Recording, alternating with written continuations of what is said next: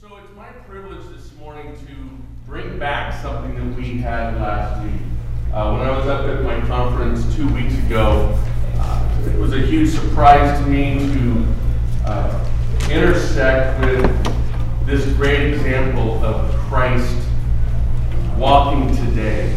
Um, before I have the video played, I want to share with you a little bit about who Dr. Cook is.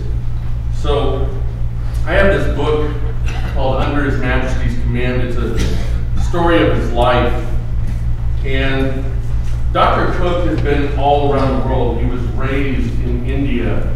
Uh, he had a pet leopard, he had a pet tiger. Um, he has faced firing squads. He, I just reread the story where coming from Cape Town, going towards India during World War II. Um, as a young boy, he was asked to uh, be part of the crew as a German sub surfaced next to them and an escort destroyer had to engage with that sub. And then they found out that that was just a decoy, and a second sub came after their passenger ship. And he's helping the crew as a young boy launch depth charges and, and fire munitions to protect all those on the boat. Later on, the way the story goes is that their father, much like the story of Horatio Spafford, but not, their father had been informed at a later date, in a later voyage, towards the end of World War II, that their ship had actually been sunk and that they had all perished. And yet that did not happen. That was a miscommunication. Uh, Dr. Cook has buried children around the world. I don't have time to go into it as far as the details, but I want you to understand the magnitude of what we're teaching today, that this works. This works in real life. And we're going to review his video message here in a second, but this is the story of the passing of their child, Jeffrey.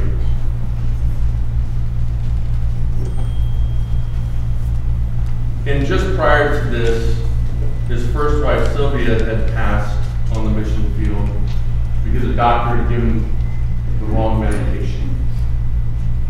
And the doctor had to inform uh, Jim Cook that because of that medication, her body could no longer manufacture blood, so that medication was a death sentence.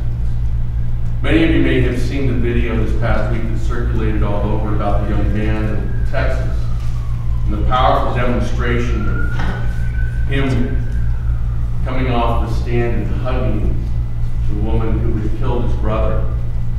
I don't have time to read the response that Dr. Cook had from his doctor, and while it pierced his heart, all Dr. Cook could think about was Philippians 1.20, about walking in a manner worthy, and that God had called him to be Christ's example. And so he hugged that doctor. And he felt great compassion for that doctor because it was a mistake. While it cost his wife's life, it was a mistake. This is the story of the night that Jeffrey passed. He says, I will never forget that night when we realized that it was close to Jeff's homegoing time. I held him for a while, and when I felt his breath becoming shorter, I gave him to his mother.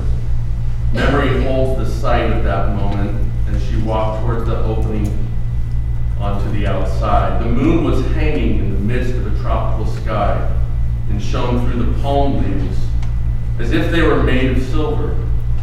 In the midst of that picture stood my darling Cheryl, holding her precious treasure. I stood there praying when I heard her prayer to the Lord. The whisper reverberates in my ears to this day as I heard her prayer saying, Lord Jesus, thank you for my Jeffrey. And now, Lord, from my loving arms into yours, I give my dear little one. There was a little sigh, and then the quietness that made us realize that our little one had taken leave of this little earthly body and slipped into the presence of the one who was the giver of every good and perfect gift. Marshall wrote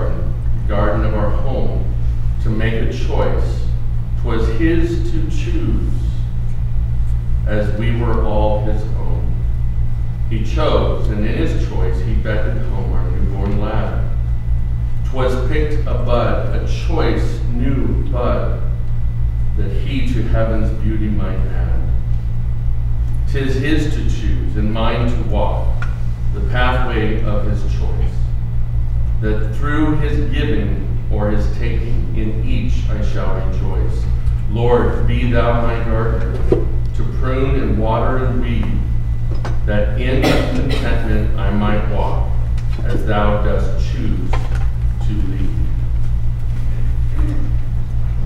I think that will frame what you're about to hear Dr. Cook say to you as a personal message to our church. It'll have a greater impact. Now, let's go ahead.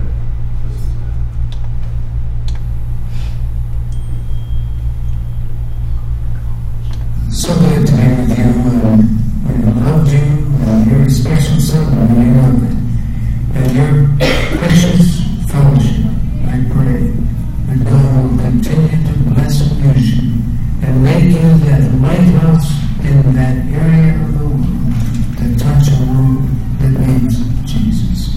There's so much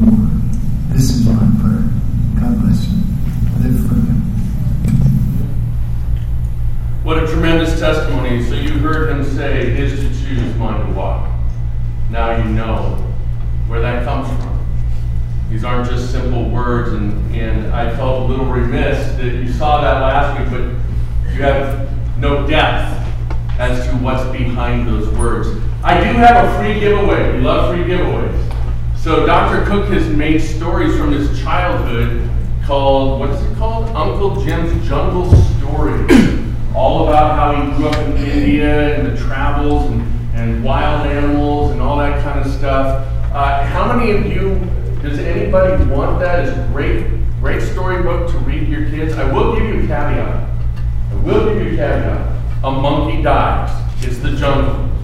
So if that's too gruesome, you'll have to go through a pre-read but if any of you would like one of these copies, we have them right here, Vanna White, we'll go ahead and hand those out to you. Just raise your hand, because I, I have four, so the first four, get one. Vanna, do your work. All right, this morning as we jump all in, I felt compelled as well to show that video because it took me two and a half years from the time that I was introduced to Dr. Cook to the time where I decided to ask him to mentor me.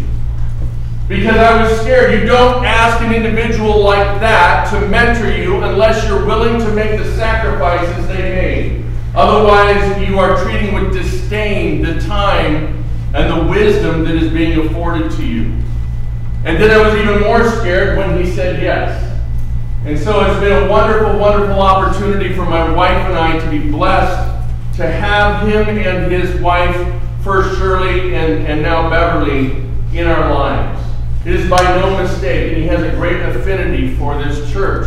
Uh, we support his son John through Indigenous Ministries, who has ministry in India and Egypt and all around the world in Iraq and Afghanistan and we, through that ministry, are having an impact in churches growing in those areas and supporting churches and supporting pastors. It is a tremendous work. So there is something about the power of a strong example in our life, and that's where we're at today with this message. We're looking at the sermon series, and this is a picture of us last week, and there's a very handsome couple there uh, with Brad and Nancy. And, uh, and then I'm always on the bad side of these pictures. I'm always closest to the camera. I'm actually the same size as Brad, but it's just a perspective problem. so, you know, it, it is what it is. Uh, but we had a tremendous, tremendous time. Uh, so this morning, let's turn to the book of Philippians, and we are in one of the most heady passages of all of Scripture. So follow along with me as we read. We're going to be in verses 1 through 11. Paul says this to the church at Philippi So, if there is any encouragement in Christ, any comfort from love, any participation in the Spirit, any affliction, I'm sorry, any affection, I have shadows on my Bible here, any affection and sympathy, complete my joy by being of the same mind, having the same love being in full accord and of one mind. Do nothing from rivalry or conceit, but in humility count others more significant from your, uh, uh, as yourselves, which is yours in Christ Jesus. Who, though he was in the form of God, did not count equality with God a thing to be grasped but made himself nothing, taking the form of a servant, being born in the likeness of men, and being found in human form, he humbled himself by becoming obedient to the point of death, even death on a cross. Therefore, God has highly exalted him and bestowed on him the name that is above every name, so that at the name of Jesus every knee should bow in heaven and on earth and under earth, and every tongue confess that Jesus Christ is Lord to the glory of God the Father. Amen. I told you last week that on Monday when we arrived at our conference, Janine came running up to me all excited, saying, You'll never guess who's here. It's, it's Dr. Cook. I said, Where? And, and she pointed, he was already out of the out of the eating area, the dining commons, was walking, and I ran, right? You, some of you are familiar with the picture of, of Peter jumping out of the boat when he realized who was on the shore. I ran. And then as I came back from that encounter, one of my close friends was just shaking his head. And I thought he was going to be excited about, you know, wow, how do you know Doc? He's like, wow, I've never seen you run. but when, when we see Christ, we should run to it, should we not? There will be that day where we see Christ. And in essence, what Paul describes to us is that we are running towards that day.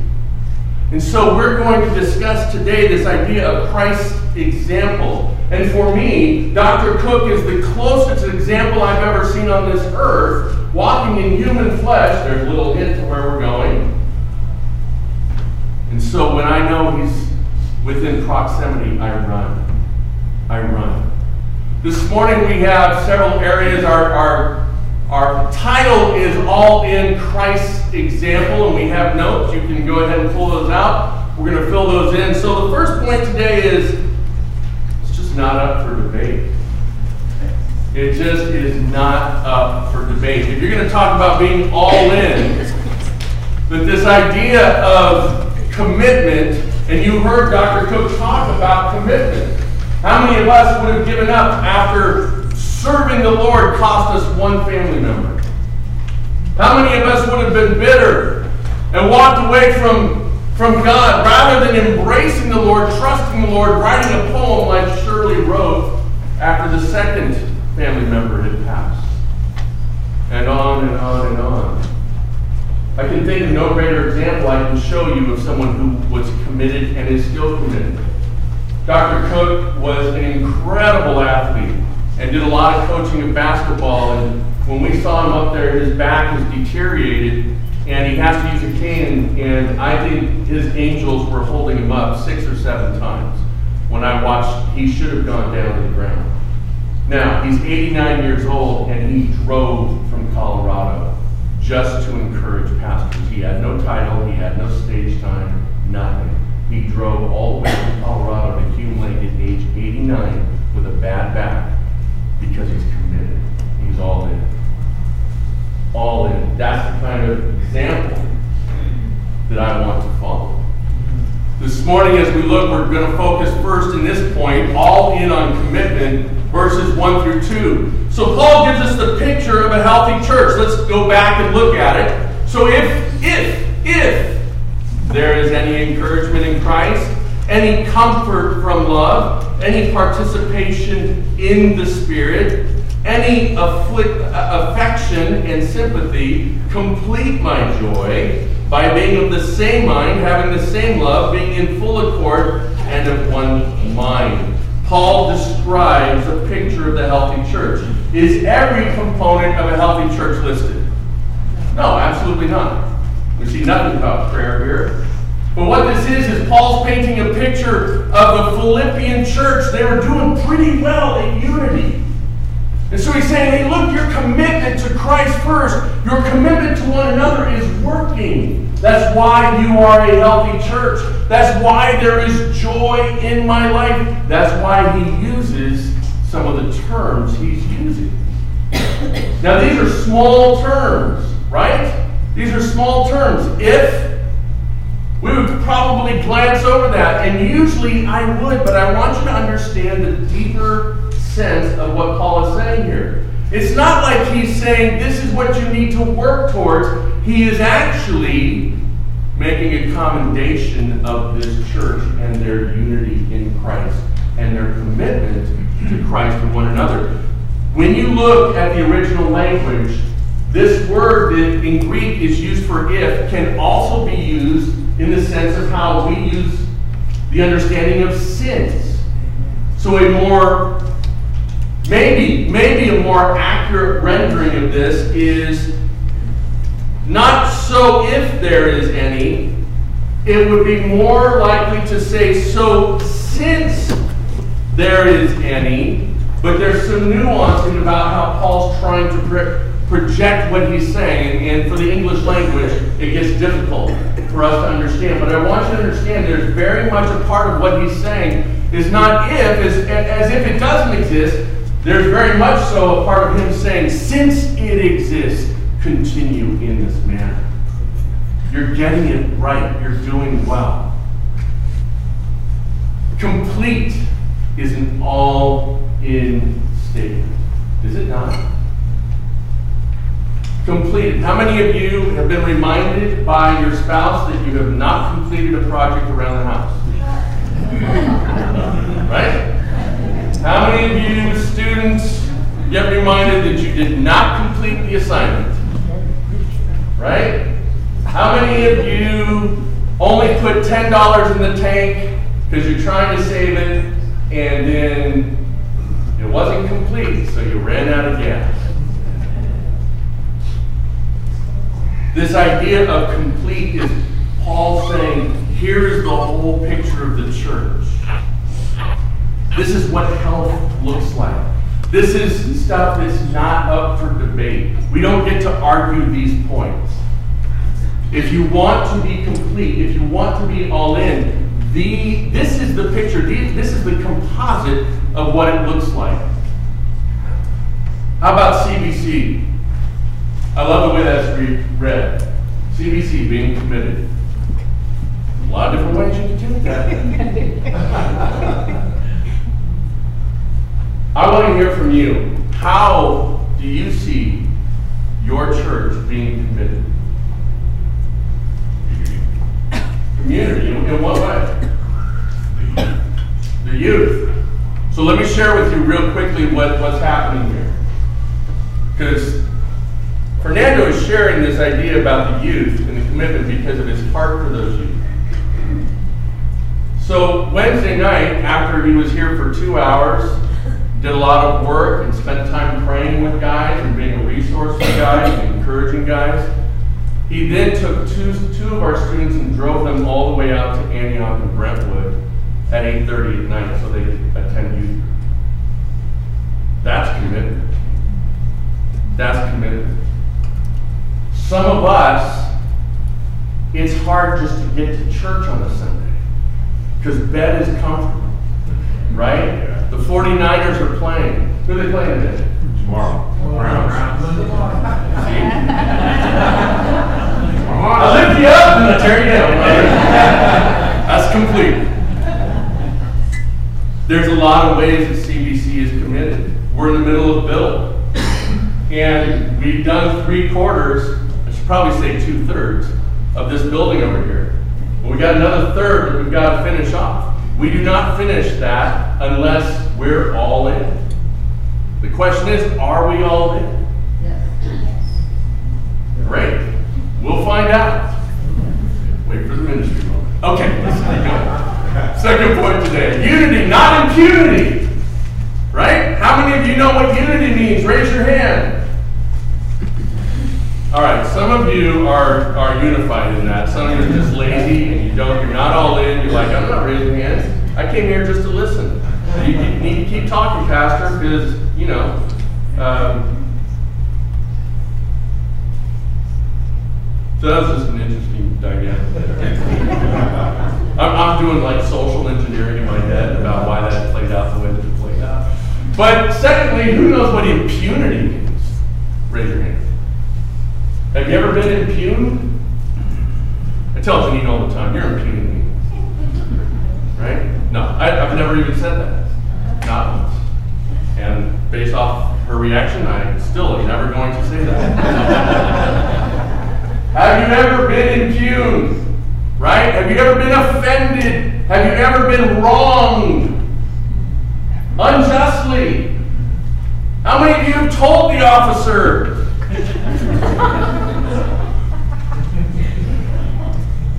Can I have your badge number because where you were parked was entrapment? Didn't matter whether you were speeding. He was wrong. You've been impugned. Or she was wrong. You've been impugned. Let me just move on because there's a lot of tension in the room. Uh, so, unity, not impunity, all in as community. That's my rap career right there. all, all wrapped up. Verses 3 through 5, Paul stresses unity for the church. And this really is an extension of Jesus Christ, right? Our example can be Paul because God is working through him.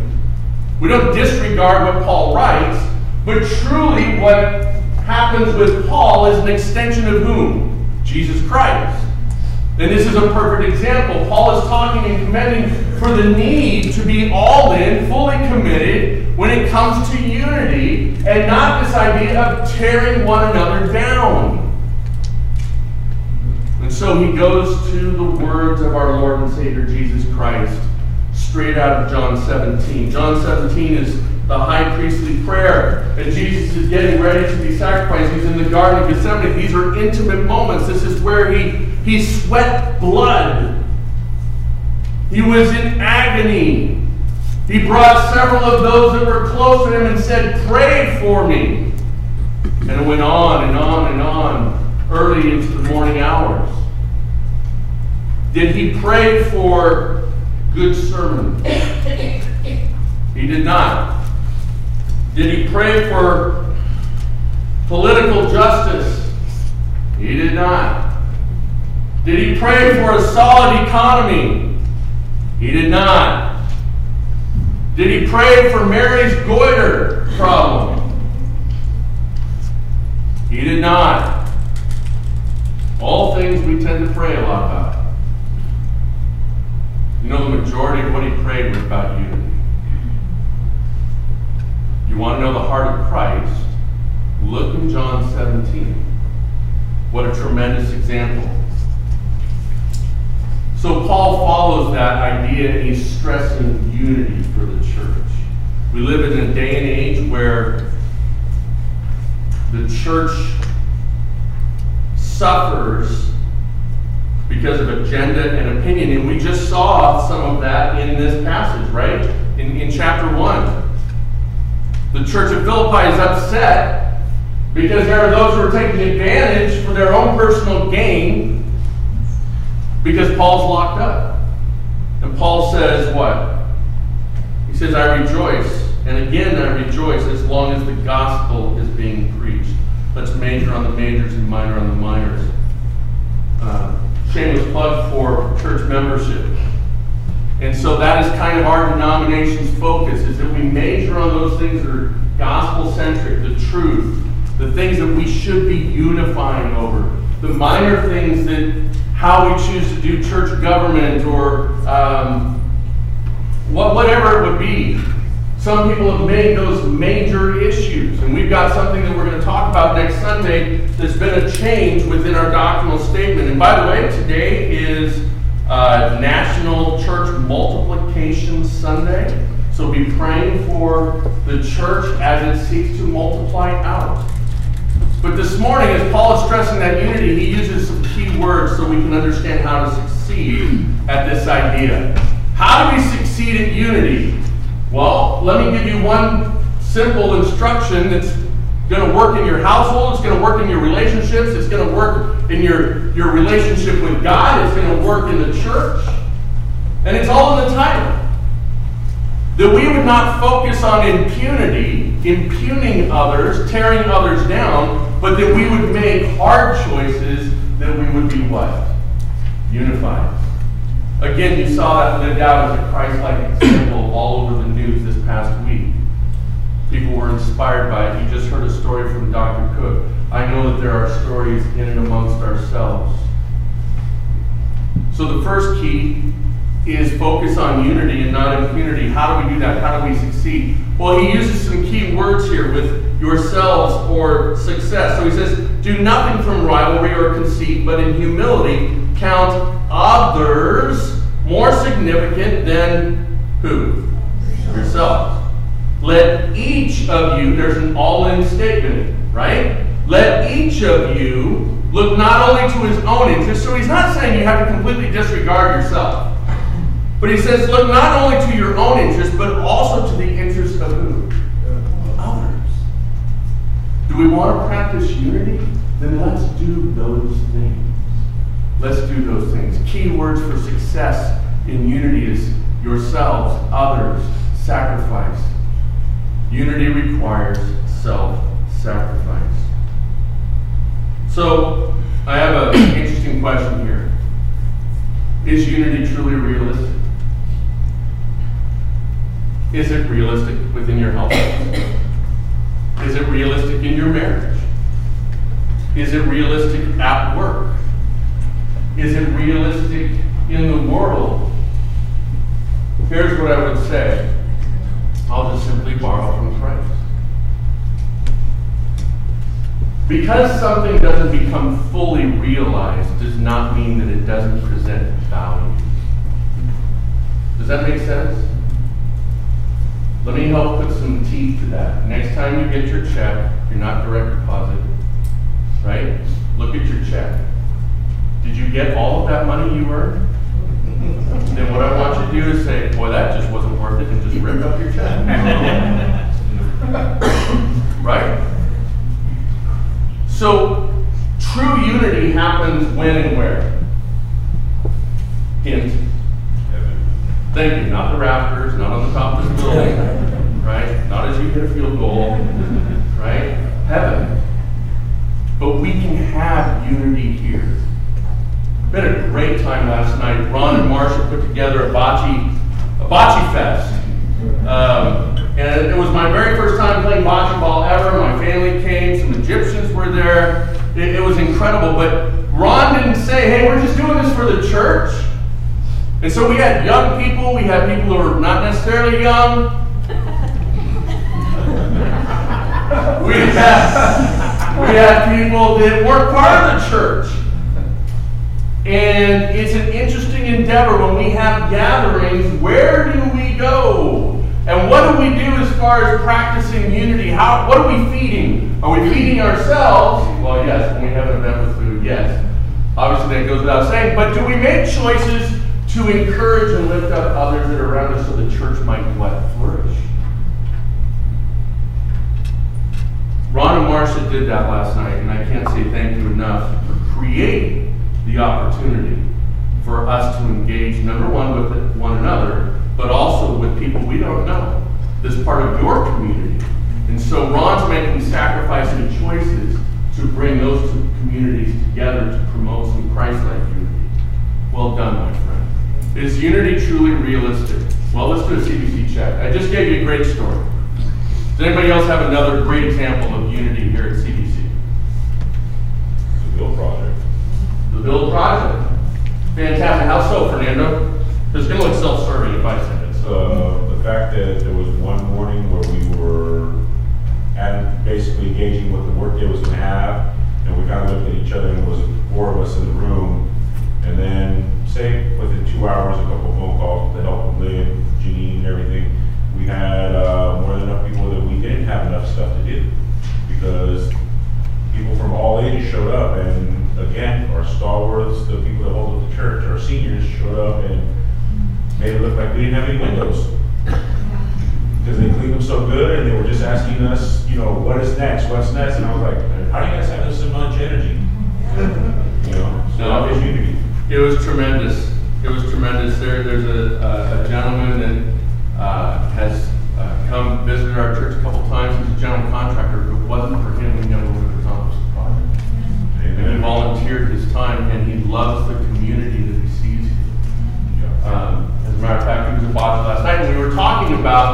know, how are we going to finish all this up? And he was talking about some of the people he met and he ran into.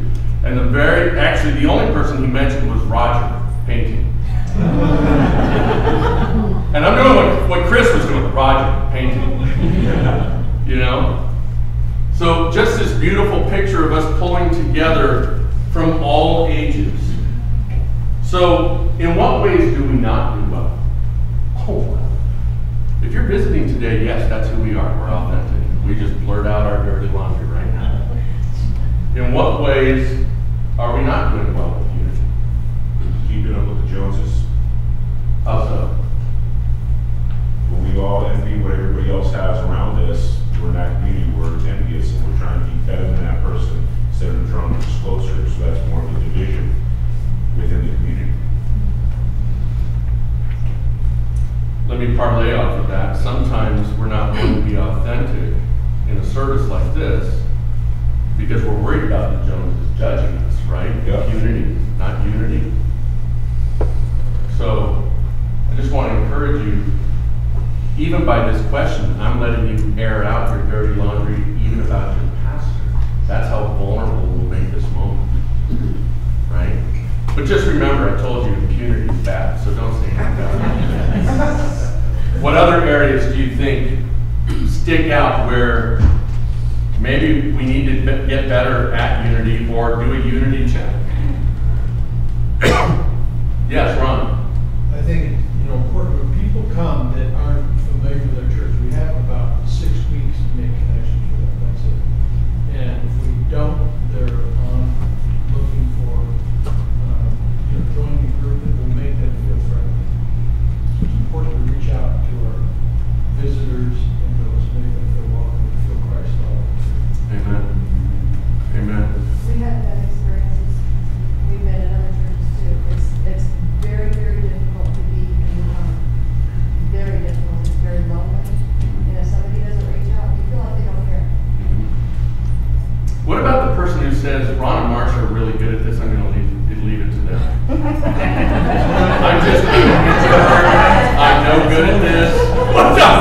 Jim's like thumbs up. Yeah, yeah.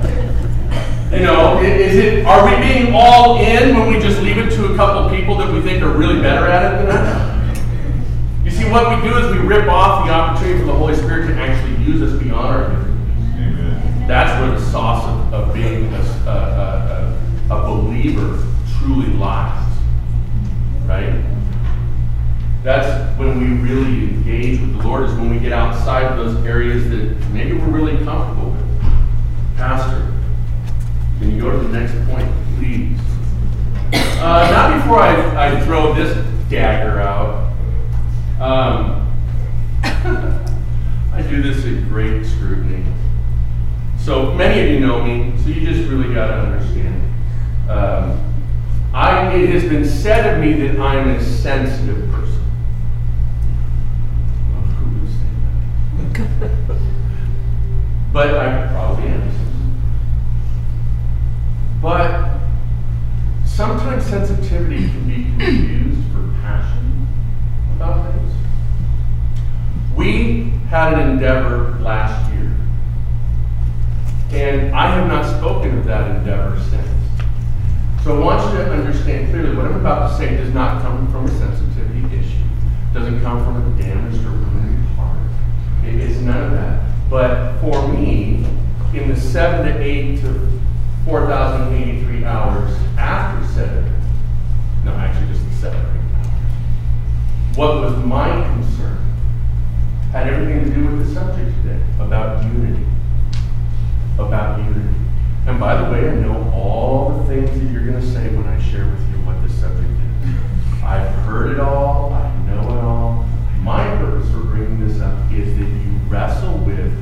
is unity realistic? So we had two votes last year on changing the church name. The first vote, the church name vote passed. It passed according to the bylaws. Uh, according to the bylaws, our, our name for our church should be what? Lighthouse Bible Church of Concord, California, in the district of Contra Costa Region. But we'll just truncate it. But your pastor asked for what? He asked for unity. Now I overstepped by asking for unity. Doesn't that sound odd? I overstepped my boundaries by asking for unity. And so we said, even, okay, according to the bylaws, it passed, but Pastor, you asked for 80%. So then it didn't pass. So then we had a big problem, which is usually how everything goes in my life. right? Continually messing things up. So we re-voted again. When we re-voted, most people left, didn't even go to the vote because they weren't paying attention. And still, a majority voted Lighthouse Bible Church, but it wasn't enough people. So I bring this point up to say, over just a church name change, were we unified? We were not. Now, I just said that in front of two new visitors. Welcome to Concord Bible. but I want to check you because I want to teach you.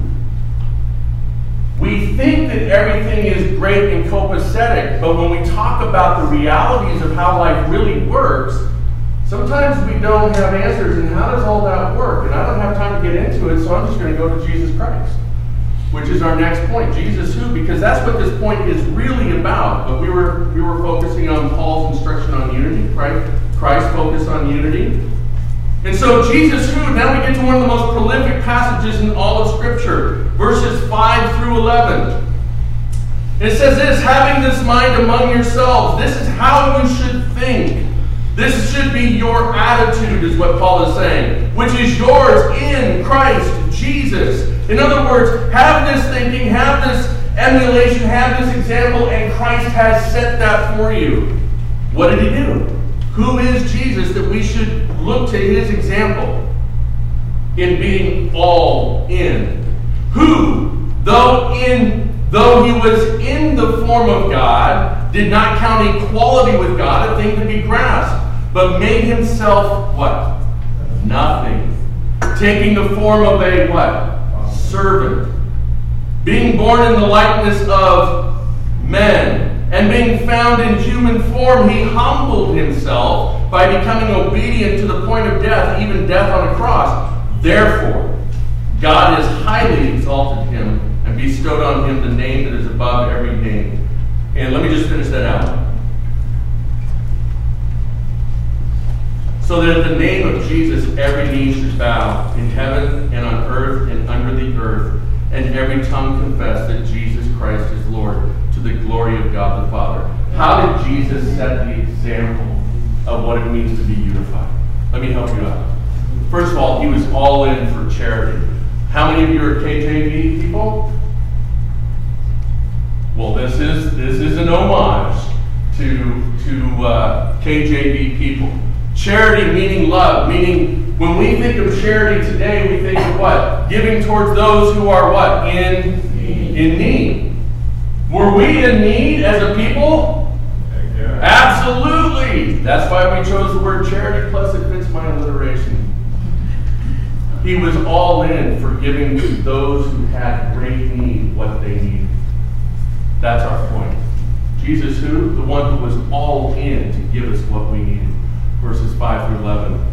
The example of Christ is really what Paul sets for the church here. He's, he's asking them, look at the unity, look at what, what uh, giving up your own selfish rivalry or, or uh, attitudes does because you've been doing it. You've seen the success of this. Keep going in that direction. And when you start to falter, when it starts to get a little wonky, there's the Aramaic. the only reason I, I'm just giving you a trade secret, the only reason I say that is because if I said Greek, people would check it. And they could actually check it. Nobody can check Aramaic. So, so, you know, looking at that idea, Paul says, let me show you the examples. Let me show you what it means to think of others. Let me show you how this works out. You need that example of Christ. Let me remind you who he was, who he is. Number one, he set aside. He set aside. I talk, talked to the youth group this past week and I said, it's like Jesus went in and pulled his God card out of his wallet and he just set it over here. Right? Now, does he still own his God card? Yes. But he pulled it out of his wallet. He's not going to flash his credentials. He's still God. This is a very hard thing to understand. Uh, the, the theological term is the hypostatic union. There, you can throw that around a little bit if you don't break your tongue saying it. But it's, it's as if he set it aside. I mean, that, that is the true rendering of what Paul is saying. Why would he set aside his power as God? Have you ever wondered about that? Have you ever thought about that? We're going to reveal that in the next few things. So, number one, he started by setting aside his own abilities. He chose to do things harder. He emptied himself. This word is fascinating. It simply means nothing's there. The Greek word here is representative, there's just nothing there. Zippo.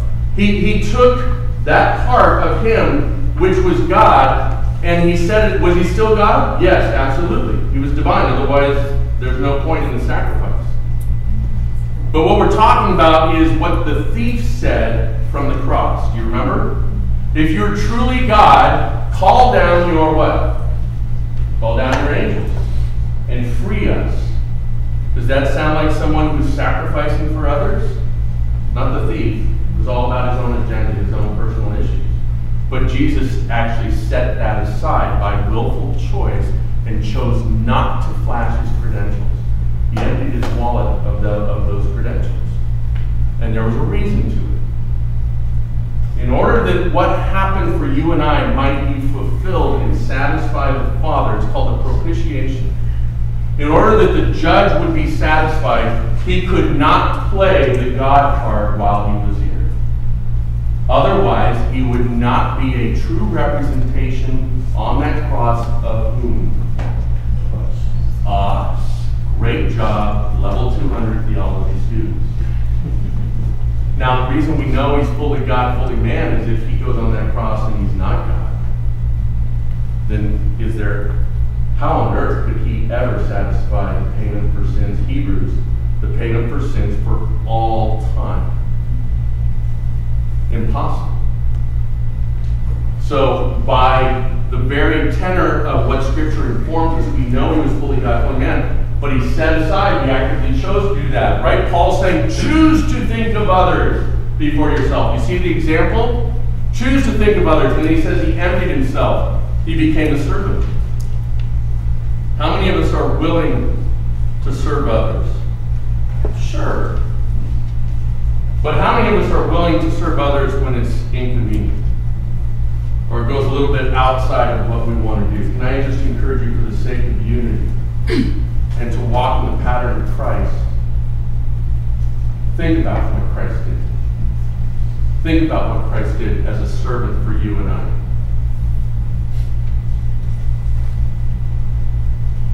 He took on the likeness of man. And, and it, it goes a little bit further than that.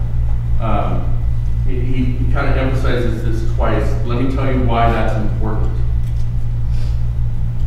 Like I shared earlier this week, Jesus could have just come the week before his work on the cross. He could have just pulled a beam me down Scotty, right? And he's here and he does his work at the cross. And it probably would have been more impressive, wouldn't it? He just shows up as God, suffers and dies on the cross, makes the payment. Right? How many of you hate those things where, like, you got to do a candy sell with your kids? And now they, they've wised up and they say, okay, you have the option just to write the check. You can just write the check, or you can go through the whole litany of a month and a half asking all your friends to buy chocolates. Right? How many of you opt for just writing the check? Okay, Jesus didn't write just write the check.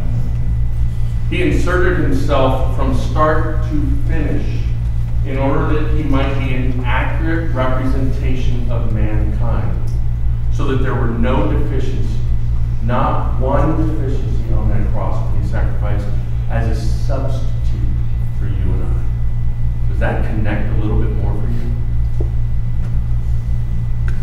When we say that he was all in for charity, he was all in. For start to finish. He took a bullet for me. He was all in by choice. And as we wrap up today and we think about this idea of Christ's example,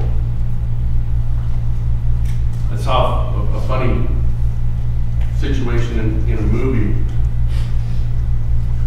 where these two people are driving in a car. One's like this big, giant guy, cop, and, and the other guy is just like a taxi driver. And, and they're like barking back and forth at each other, and they're talking about these man moments in life, and the big guy's like, You're not a man. You know, and, and so the little guy called Fred and said, Well, you're not a man just because, you know, and so they're, they're kind of going at each other like this, right? And uh, so he says, You ever take a bullet for somebody? And the cop looks at him like, Are you an idiot? he says, You really think someone can just, someone shoots a gun and you're fast enough that you can just jump in front of a bullet like in the movies? And the guy thinks about it for a minute. He goes, Yeah, you got a point there.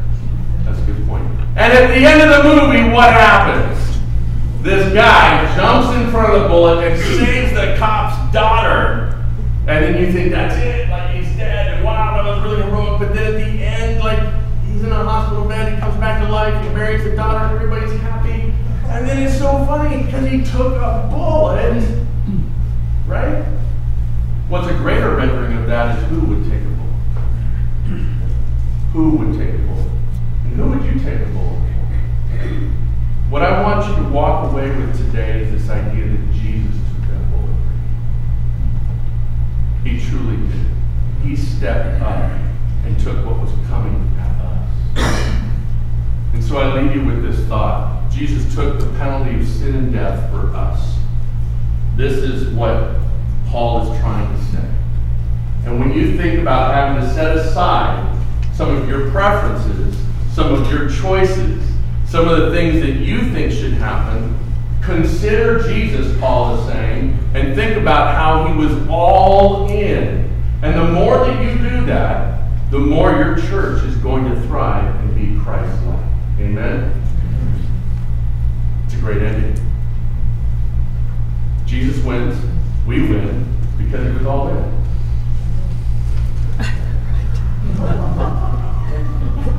Not even going to say it.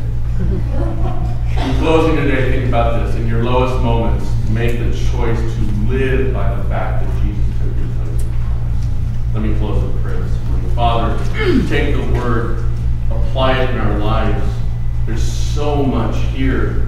I, I feel so inefficient and guilty in the sense of I know a hundred hours of what could be preached on this, and I feel so insufficient as far as what I've presented. But Lord, take what has been presented, let it pierce our hearts, feed our souls, and change how we live. Keep drawing us together, just like Paul said, since there is unity here at CBC. Let us keep pressing towards that and keep Christ as that example in our lives. Thank you, Father. Thank you for the example of Jesus Christ in our lives. To you be all glory. Amen.